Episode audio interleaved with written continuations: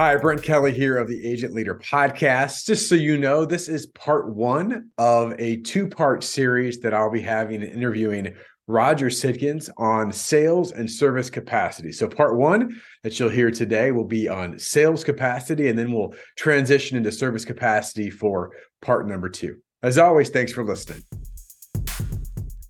Welcome to the Agent Leader Podcast. My name is Brent Kelly. I am your host, and thanks so much for joining me on another episode. Very excited today. I have a, a guest with me. It's been a while since I've had a guest on the podcast. Uh, he's a guest that has been with me many times before. Uh, so if you've listened to this podcast, you've heard his voice, and I'm sure you've taken some great information from him. But it's it's been a while. Uh, so I've got Roger Sitkins, the founder and CEO of the Sitkins Group, with me today on the podcast. Roger, welcome to the Agent Leader Podcast again. Well, thanks, Brent. It's great to be here, and I'm really excited about the topic here because it's it's becoming very transformational with the agencies we're working with. So it's going to be exciting to share it. Yeah, we're we've been talking, uh, and if you've been listening to the podcast over the past few episodes, I started a series. I guess we'll call it a series on agency capacity, and I've talked about you know personal and professional capacity, what that means. Uh, the most recent episode, I talked about sales leadership capacity, and Roger's going to take this today. This is something we've been been talking about a lot internally. I know Roger has had probably many mornings and nights uh, researching this and thinking about this. So he's got a whole list of things that we want to talk about today. Uh, before I get to the specific conversation with Roger on capacity, make sure you've got your pen and papers ready to go. I always want to mention the mention the mission of this podcast is to help you, the agency leader, gain clarity, build consistency, and make a commitment to become your best version possible.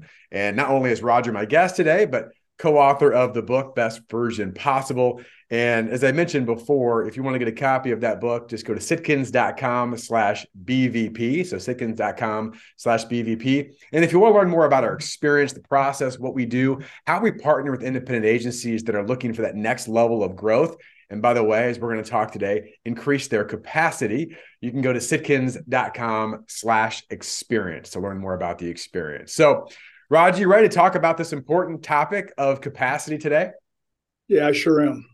All right. Well, I want to start off and, and give an intro to this. I mean, we've you know, this is a conversation that we've had internally for a long period of time that I've mentioned, but I think it was uh, I don't say highlighted or maybe reaffirmed in the best practice study, Roger, that recently came out. Um, and it was I don't know if it was early this year or late last year, but recently the the study came out, and I know you uh, went through the whole thing and, and reached out to me and said, wow, there's some major things here. So I want to start with that because I think it leads into what we're going to get into with capacity today. And just from the audience perspective, what jumped out at you from the best practice study that came out? Well, first of all, I, I would hope that that all the listeners are comparing, their, if, if they're not already a best practices agency, that they would be comparing their results against that because it is best practices. And I'm assuming you want to be best, sort of like best version possible. Um, one of the things that jumped out at me right away, and we've talked about this a, a couple other times on the podcast, but I'm taking it even deeper now. In the beginning, you know, the, all the verbiage, uh, three, four, five pages of words, whatever, it was in all caps. It said it's all about the people. And that's one of the number one things we're hearing out there is that we can't find people. People are getting lifted out. They're stealing our people. They're giving them big raises, letting them allow allowing them to work from home. And there's all these things that it's just so disruptive. And I look at this and I say, well, if it's all about the people, what are we doing to help the people? But then there was something, Brent, that's brand new. I was reading a study over the weekend, and it said that uh, about half of the industry workforce is going to retire between now and 2036. Well, that's a long way off. Okay, 2036. But in the whole scheme of things, it's really not. And what it's basically saying is that half the workforce, just because of age, is going to retire, and that's 400,000 jobs. 400,000 jobs. So that means we've got to find 400,000 more people and you know keep the ones we have, the ones that aren't going to be retiring in the next decade or so, um, we've got to keep them, and then we've got to find 400,000 more. And to me, that number accelerates the fact that we darn well better start looking at the people we have now. Can we, how will we increase their capacity to generate even greater results?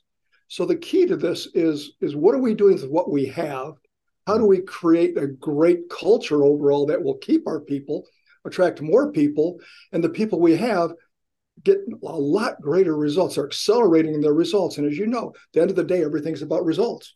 Yeah, it, you know, and something I've shared uh, on previous episodes in different ways. But I mean, you're so right, Roger. First of all, those numbers are staggering. Um, and I think about 2036. Oh, that's forever. And I go, well, how long ago does 2010 really feel? Mm-hmm. That's the same Mhm. distance, right? Uh, sometimes Yeah, you got to look yeah. back to realize how fast it's going to be here. And, and you're right. Like, is there going to be enough people for that? Uh, I don't know. Um, so one of the things I talk about all the time, and you do as well, Roger, is yes, you need to attract the best talent. I think that's something every agency should be looking at doing. But what are you doing to retain? And what are you doing to develop? You know, with what you've got. And so maybe you could could walk us through or some ideas you have and like really I guess the biggest thing is what agencies are really doing in those areas, good and bad, to retain and develop their people.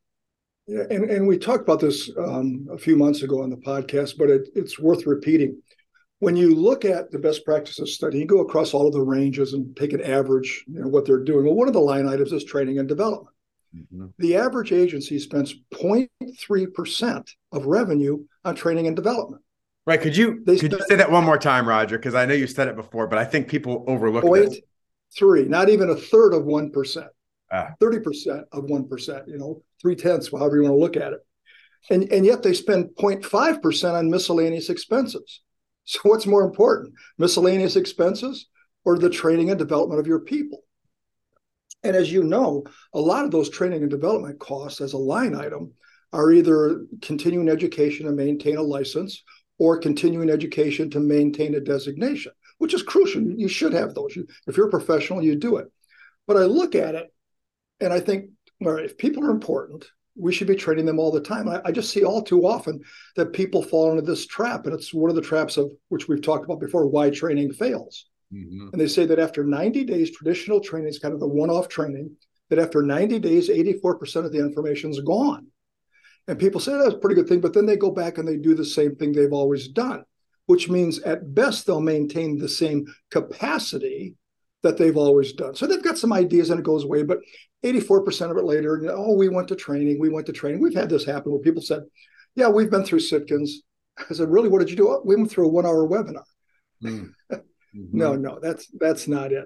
So the challenge here becomes how much money am I willing to invest? And it is an investment. What's the best best investment you can make as an individual is in yourself. And as your agency overall, the best investment you can make is in your people. And at the end of the day, saying we're investing in our people to dramatically improve their ability, their capacity to handle more than they're currently handling today.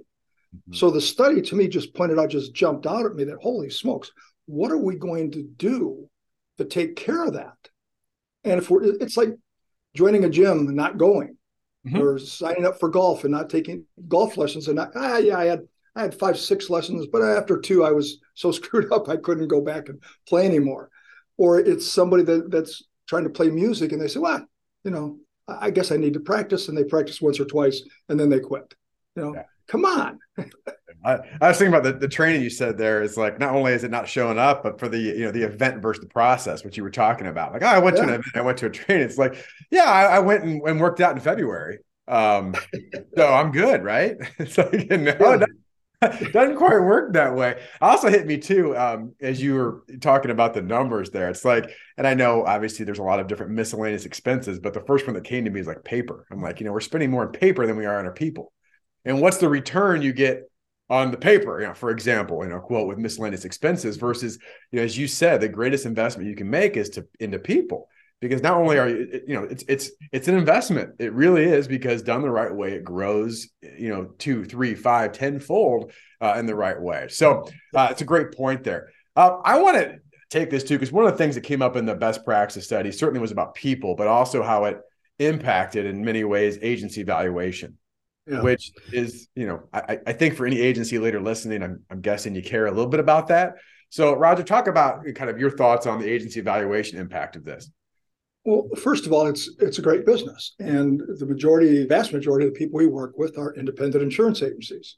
Okay, so the owners of those agencies, their agency is probably certainly one of the largest, if not the largest, individual asset they have. Okay, so in this best practices study, the second main point that jumped out for bigger for agencies that are really growing is that it's valuations top of mind. And today, when you're looking at the multiples of 10 times, 11 times, 12 times, 13 times, plus two or three times more on earnouts, it, it's a lot of money. Okay. And we look at this and say, well, what's really happening? And as you know, we did a, a study about a month ago. Uh, we called it the value impact study with our platinum agencies, which is our larger agencies we work with. And we said, what's happened to them over the last, at the end of the last three fiscal years, as far as the valuation of their agency? Mm-hmm. And I took the profit they were receiving, the, the bottom line profit, times 10. And even though the multiple is greater, but the study went back three years ago. And then we looked at uh, 2022 as the last year. But once again, I didn't use a multiple of 12 or 14 or 15. I used 10.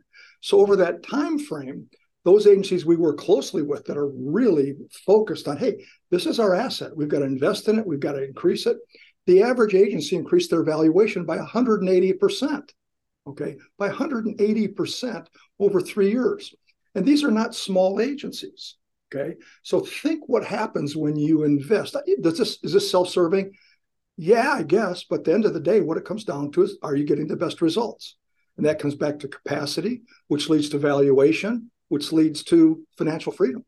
Yeah. And you know, I was I was writing down as you're saying that, Roger, is uh, you know, I think this is a I'm not trying to be smart aleck here, but like, you know, the 180 percent uh increase evaluation, did they did they bring on 180 percent more people to do that?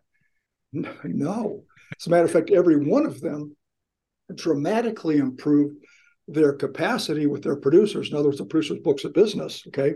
But more importantly, one of the KPIs, which we'll talk about that we all know we should measure, is revenue per employee. Mm-hmm. So the valuation went up 180%. Revenue per employee went up dramatically also. We, again, it comes back to we're having trouble with people. They better handle more than they're currently handling. Yeah. How do we do that? Well, we'll talk about that today. Yeah, yeah. Well, let's let's get into that because there's a lot of meat I know that we can talk about, and I think you know I mentioned uh, to the audience here that you know the last couple weeks has been more about you know personal, professional capacity, leadership, sales leadership capacity. I really wanted to pick your brain, Roger, and get your thoughts when we get into sales and service capacity, because that's really where leaders run into this problem. I need more people. I need more of this. I need more of that. And, and what they're really saying is, I just, we got to get more. We just got to find some more producers. We just got to find more service team members. And by the way, again, that could be partially true. I don't doubt that there's a need for that. But I think sometimes the question you've asked so well, Roger, and again, I want to go deep with you is, well, what can we do with the capacity that we already have? And are we truly mm-hmm. maximizing that? So if, if, I want to talk about both sales and service capacity with you, and if it's okay with you, we'll start with sales. Seems to be a big yes. deal. Um, yes. So just give me again, without a specific question here, Roger, just some of your initial thoughts on what agencies have done, can do, and should do to help improve sales capacity. Sure. Well, th- there's a couple of old sayings that always jump to mind here. Nothing happens until something is sold.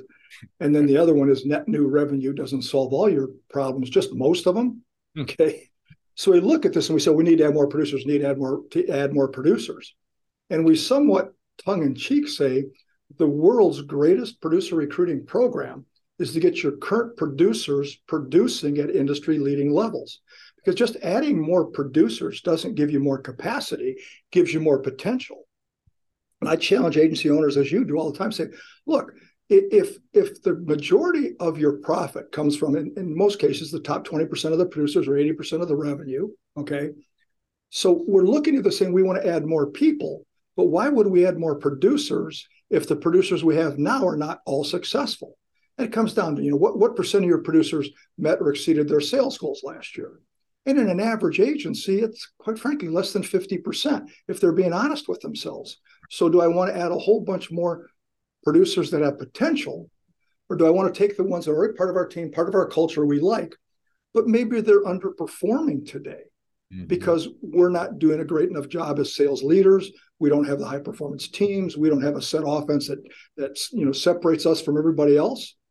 But we don't want to just throw people at it. So we look at this, and as we've talked hundred times, and you've maybe talked a thousand, is that it comes down to the green zone and the red zone. Mm-hmm. And you know, as we've laughed both internally on podcasts before, of everything we've ever developed, it's maybe the stickiest. We've mm-hmm. got to get our producers in the green zone 80% of the time. And if this is the first time you're listening to Brent's podcast, the green zone is four activities they do sales, relationship management, a continuation process, not a renewal process, and building their pipelines, future ideal clients only. We want the producers in that green zone 80% of the time. The other zone is the red zone. Well, it's service trap, but that's still going to happen. It's not a perfect world. But our goal is to get those producers up to 80% of their time, energy, and efforts in green zone activities. So there's a red zone and a green zone, but there's actually a third zone. It's called the comfort zone. Mm. It's the comfort zone. It's when the producers all of a sudden are making more money than they thought they'd ever make. And they're in a situation where hey, they've got a few customers and they're doing pretty well and they're not really, really held accountable, but but they're making more money than they thought they'd make. Mm. And they start coasting. And you know, the law of gravity says you only coast in one direction. But we get these producers that are complacent.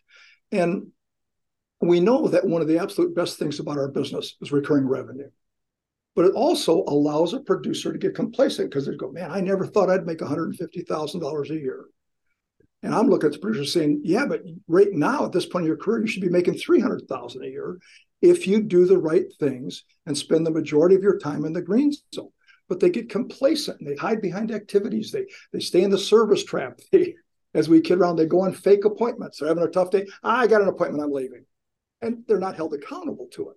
So the, the number one thing we've got to do is take those, what we say, part-time producers and get them to be full-time producers taking our sales team that that less than 50% hit their sales goals to where 80 to 90% of them hit the sales goals. It's not a perfect world.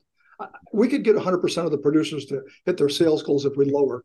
Okay. right. that's that's not how it works. It, it's setting the bar much higher in your organization because the bar is pretty low in our industry.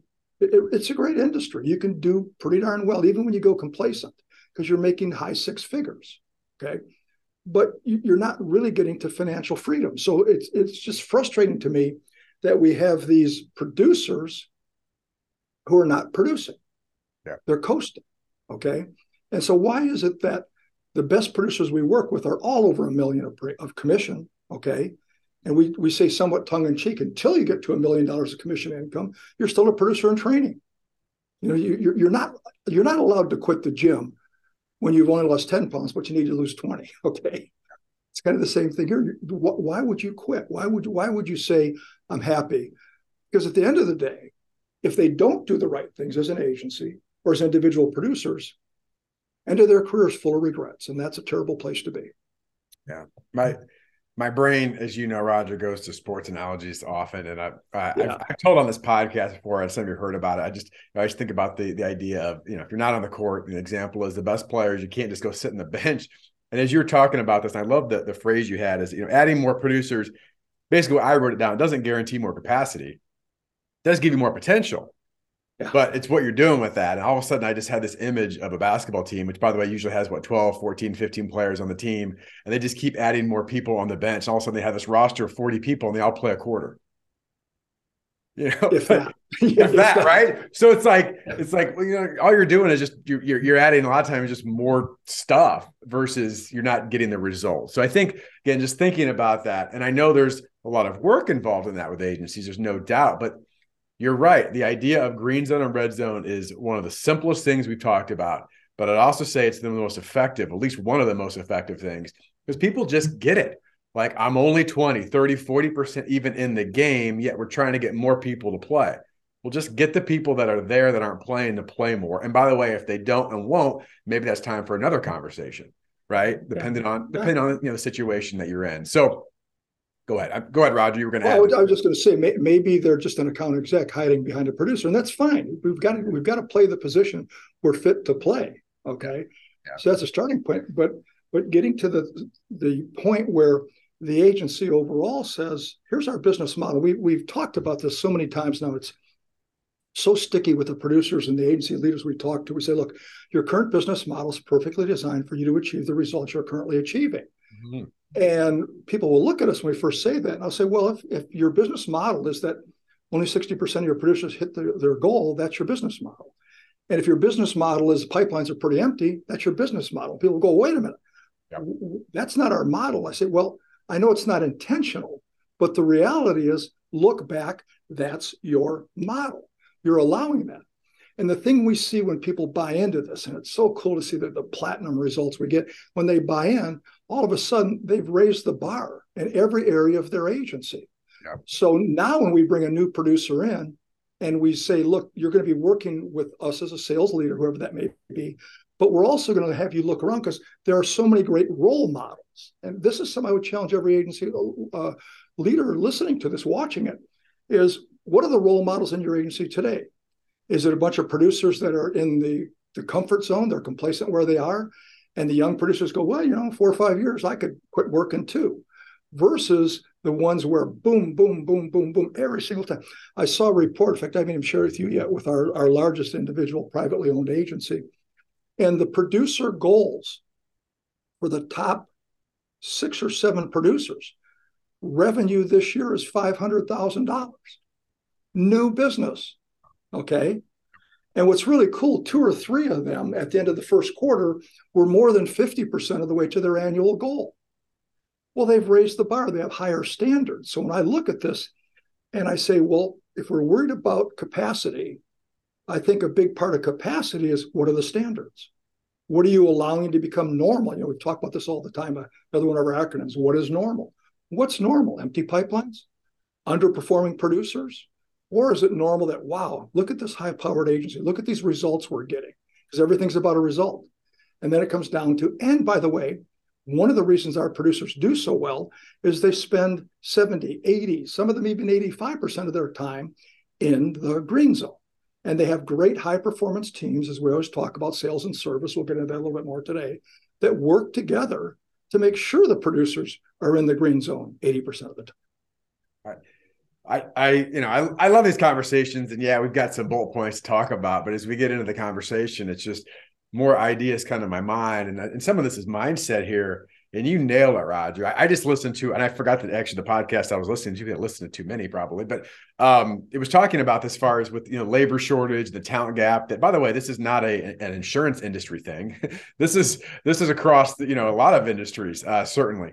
And it was just talking about. He said there's too many companies that because of a labor shortage or a challenge, they feel the pressure and they subdue or they, they allow themselves to go down towards mediocrity to say, well, I know they're not great, but at least it's a body. Versus saying, this is our standard. This is what we do as excellence. Because what's amazing is that when you keep that standard of excellence, the culture of excellence, this is who we are, why we do it. He goes, those few people that are truly great tend to find you. Yeah and and you know it's like so what where where do you want to play? And, and you've talked about this for years. Like are you going to run your agency by design or by default? Default mm-hmm. is allowing all the external things to determine your future versus saying no this is who we are and what we do. And that doesn't mean there's not external forces that affect you. I get that. But i just see too many people that bend down to you know well it's just what it is and i guess we'll just have to be average. And i mean i know that's what's out there and at least we're better than some other people versus saying, no, no, no, no, no, no, no, no, no, no, no. This is who we are and why we do it and the type of people that are part of our organization. So I don't know if that hits home with you, Roger, but I just absolutely. A, well, you, you, what do you, you know when you think of what are you attracting? Are you attracting the best employees? Are you attracting the best clients? Oh, it, you know, or are you in a race to the bottom on everything you do is about price, commodity based selling only, and your producers are order takers? Something that that we just um, introduced this week actually is the fact there are three types of producers there are order takers there are general practitioners and there are specialists better known as subject matter experts mm-hmm. so the order takers wait for the click ping ring and ding to happen they do a whole bunch of quoting and they're successful on 10 20 30 40% sometimes but it's all based on commodity now unfortunately in our business you'll do okay with that mm-hmm. you know mm-hmm. you'll have a lot of washouts but overall you'll do excuse me just okay the general practitioner or producer that's never specialized, we, we always say this that in any profession, specialists always make more money than general practitioners. Okay. Mm-hmm. So we look at this and we say, well, if you're a general practitioner, at least you make sure you're raising the bar and, and have a minimum account size and targeted account size you go after. Because if not, as a general practitioner, you eventually have to plateau. Because you have that 2 2 syndrome, too many accounts paying too little money each, and you run out of time because you're stuck in the red zone way more than the green zone. Excuse me, voice crack here. And then the final one, the SME, subject matter expert, it's somebody who's absolutely specialized, like the, the largest individual producer we're working with now, six million of commission income, two classes of business. Two classes of business. By the way, he, he sells all over the country. And so much of it's now he can do easily because of this. Now, that's not for everybody. But when we look at every one of the over a million dollar producers we work with and ones we help develop, they always have a couple of specialties at least. That doesn't mean they don't do some general practitioner work for whatever reason. But the, the more they specialize, the more they do. So think of think of your agency that's listening. Do we have a whole bunch of order takers, they're quoters and floaters? Do we have general practitioners or do we have SMEs? How good do you want to become? Well, how good do you I'm want gonna, to become? I'm going to take. I, I want to be careful because we we could make this a whole separate podcast. Maybe we should. Oh, yeah. Um, but it just hit me because we talk a lot about specialists and you know indispensable risk partners. To do that, you got to know your craft. You might say, you know, they expect you to know insurance. Do you really understand them, their business, their needs, their frustrations, their wants, their desires? Right? You got to get really deep with people. But also hit me too with capacity. You know, with the generalists and some of you listening are going, oh yeah. It's like think about when you're writing 80, I don't know, I'm just making this up, but you got, you know, let's just say 50, 50 different classes or types of business and all the accounts. Like how much extra research and chasing and time you spend of all this stuff that you know you don't know that well you got to go find out and you keep replicating things that you don't i mean it's it takes a lot of time energy and effort and i'm you know i, I won't speak for the gentleman you're speaking of although i know who you're referencing but for a six million dollar book of business my guess is he knows his stuff so deep right? That it just comes out. He's not, you know, he, he's got those classes of business. His capacity in that area is pretty darn incredible. I'll leave it at Oh, that. yeah. You know, Well, and one, one of the other guys in our sales mastery program, who's um, almost as old as me, which is like old as dirt. Okay, but he's rated at four million of commission income and has three classes of business. But he knows those classes so well. I think we've referenced this before. There was a study done by a major carrier at the middle market accounts, 100, 150,000 of premium. Okay. And they, they were surveying the decision makers and saying, you know, just about what do you like, what don't you like, et cetera. And there were two big frustrations that came out. The Hmm. number one was my agent doesn't really understand my business. Mhm. So that's the general practitioner walks in. So tell me, what do you guys do here? Let me take a look at your policies. right. Copy some information. The old look, copy, quote, and pray. So there's a frustration that there's not an understanding of the business. Thus, they can't really understand the risk factors. Okay. And the second thing was, quote unquote, we hate the renewal process. And that's why we say it's not a renewal process, it's a continuation process. Yeah. Whole different way that you talk with these people. But when you're stuck as a general practitioner, again, you'll do okay. Your the average book of business is going to be at a general practitioner, going to be three, four hundred thousand of commission income, and they're going to make you know thirty percent blended, whatever it may be, and that's okay. But again, it's it's not it's not even close to best version possible. It's not close to potential. We've already used that word, and it's a terrible word. Yeah, because potential is always normally like, boy, he had a lot of potential. Yeah. She had a lot of potential, which means you didn't do it. You didn't come close to it. So, and I know we can both pontificate on this forever. Yeah, no, I just it's it's interesting because it just hits me some things that, that come up and because I I wasn't even thinking capacity in that way and, and we could I, I just hit me though. But how many times you got a producer that chases a bunch of different businesses and now they got to learn that language and they got to learn those underwriting concerns and well how do they do that and what carriers do we have that work best and just all that. I mean it just it can suck up a day and. I mean, it just like, well, what did you do? Well, I worked really hard on this one account. I don't have a great opportunity. I don't really understand the risk, but you know what? I got a shot. You know. So anyway, all right, I'll, I'll stop there. I want to. Um, I know that you know the audience is probably thinking, well, this sounds good, guys. I mean, great in, in, in theory, but what are some of the foundational things or strategies that that you know, certainly from a sales side, that producers and agencies can think about to be able to implement some of these capacity things, Roger? So we could probably have a list of a hundred but maybe just give me a, a few things that jump Oh, out that are most impactful Yeah, to you. some of the key ones, and we're going to get into service capacity here, and that's number one. Again, we've got to get the producers freed up to spend Yeah. their time in the green zone. But within that, things we talk about all the time. Number one, do you have a unique selling process? Do you have a unique named selling process? Hmm. Can you explain to someone in 30 seconds what you really do? Okay. Well, I'm an insurance agent and I give quotes and I float along and hope somebody buys. Versus, do you have a compelling story? It basically starts with, like you might say, manufacturers turn to me when, okay, or what, whatever the class of business you're working at. What is it that people come to you with? What are they frustrated by that you help solve? So the unique selling proposition it's named in that it's yours and, it, and you can explain it very clearly. Here's how we work. The second thing we talk about all the time, it ties right to unique selling proposition. What are your five points of differentiation? What is it about you and your agency that you do that most others don't do?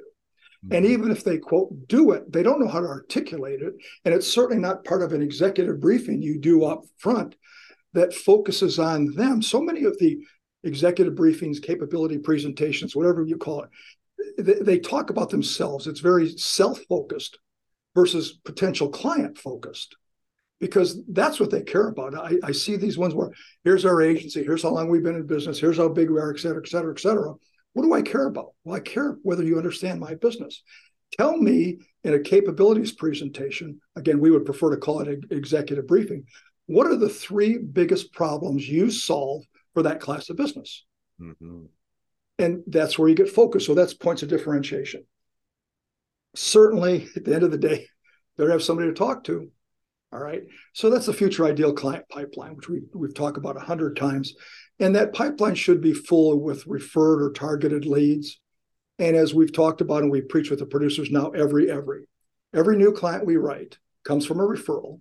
And every new client we write within 12 to 18 months gives us a referral because the experience is so great. Now, is that going to be 100% true by anybody? I guess if you take one order off from a referral, it would be. But what if 80% of your new business came from a targeted referred lead or introduction, mm. and the experience you gave them was so great in that first to tw- first 12 to 18 months that when you followed a very specific, as we call it, the reverse referral process, you get a referral from 80% of those people. So 80% of what you write comes from referral or introduction, and those people are so wowed they give you a referral introduction, referral introduction. Getting a dry mouth here, okay? But it, it's it's just so powerful, and it's a mindset. So much of what we talk about is changing the mindset. It's changing the mindset. It's not just oh, here I am going through my through the the things. So like a, we kid around about the old Dunkin' Donuts time to make the donuts guy every right. four hours. So it, it's crucial. Those are the key. And then one one that we talk about all the time and I love the analogy. You you said it for the first time three or four years ago in one of our producer camps.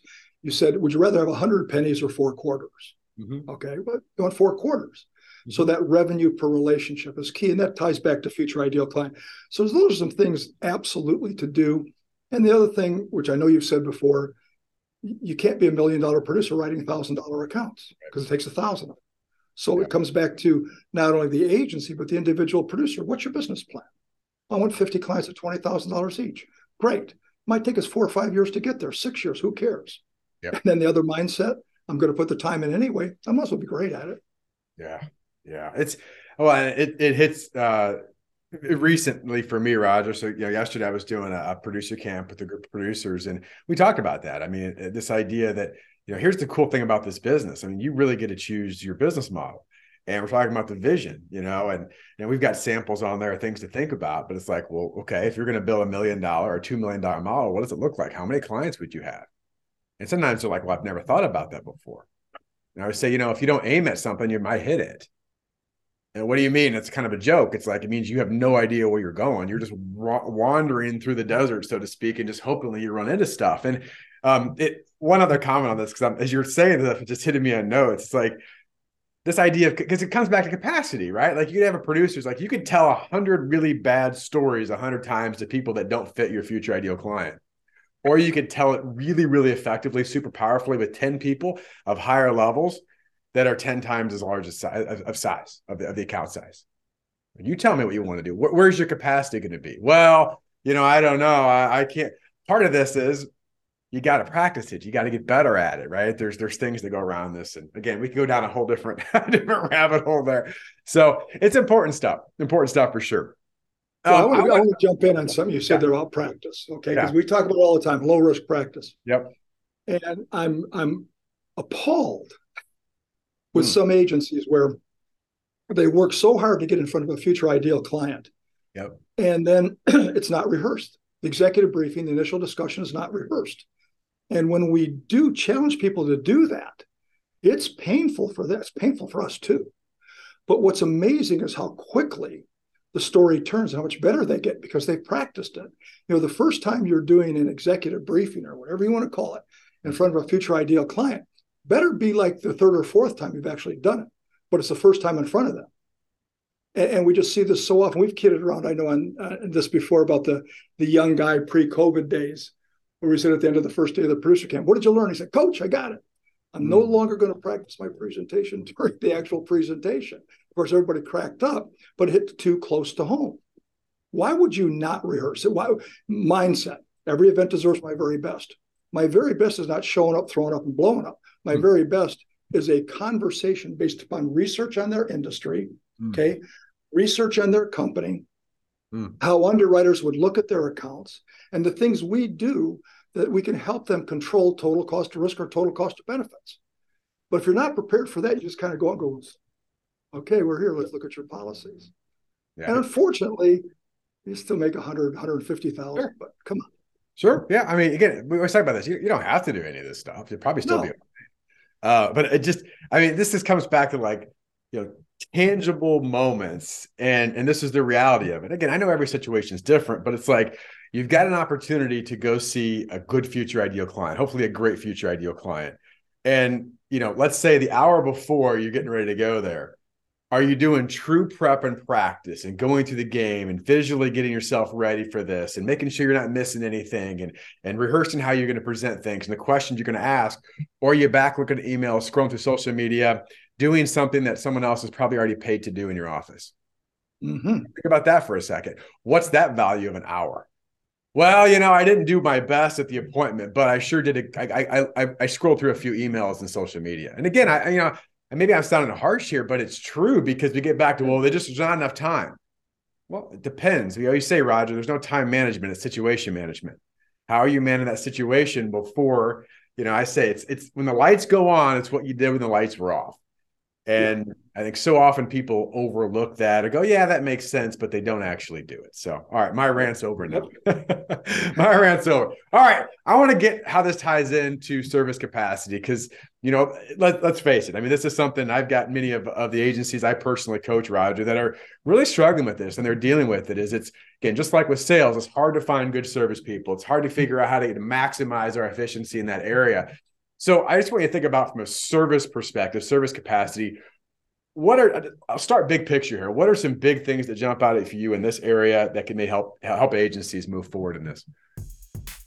Hi, Brent Kelly here. You've just listened to part one of the two part series with Roger Sitkins on sales and service capacity. Next episode, we're going to dive deep into service capacity. So, we're going to talk about what that means for you as an agency leader, talk about some KPIs and metrics to focus on as well. So, thanks for listening as always, and we'll see you back for part two.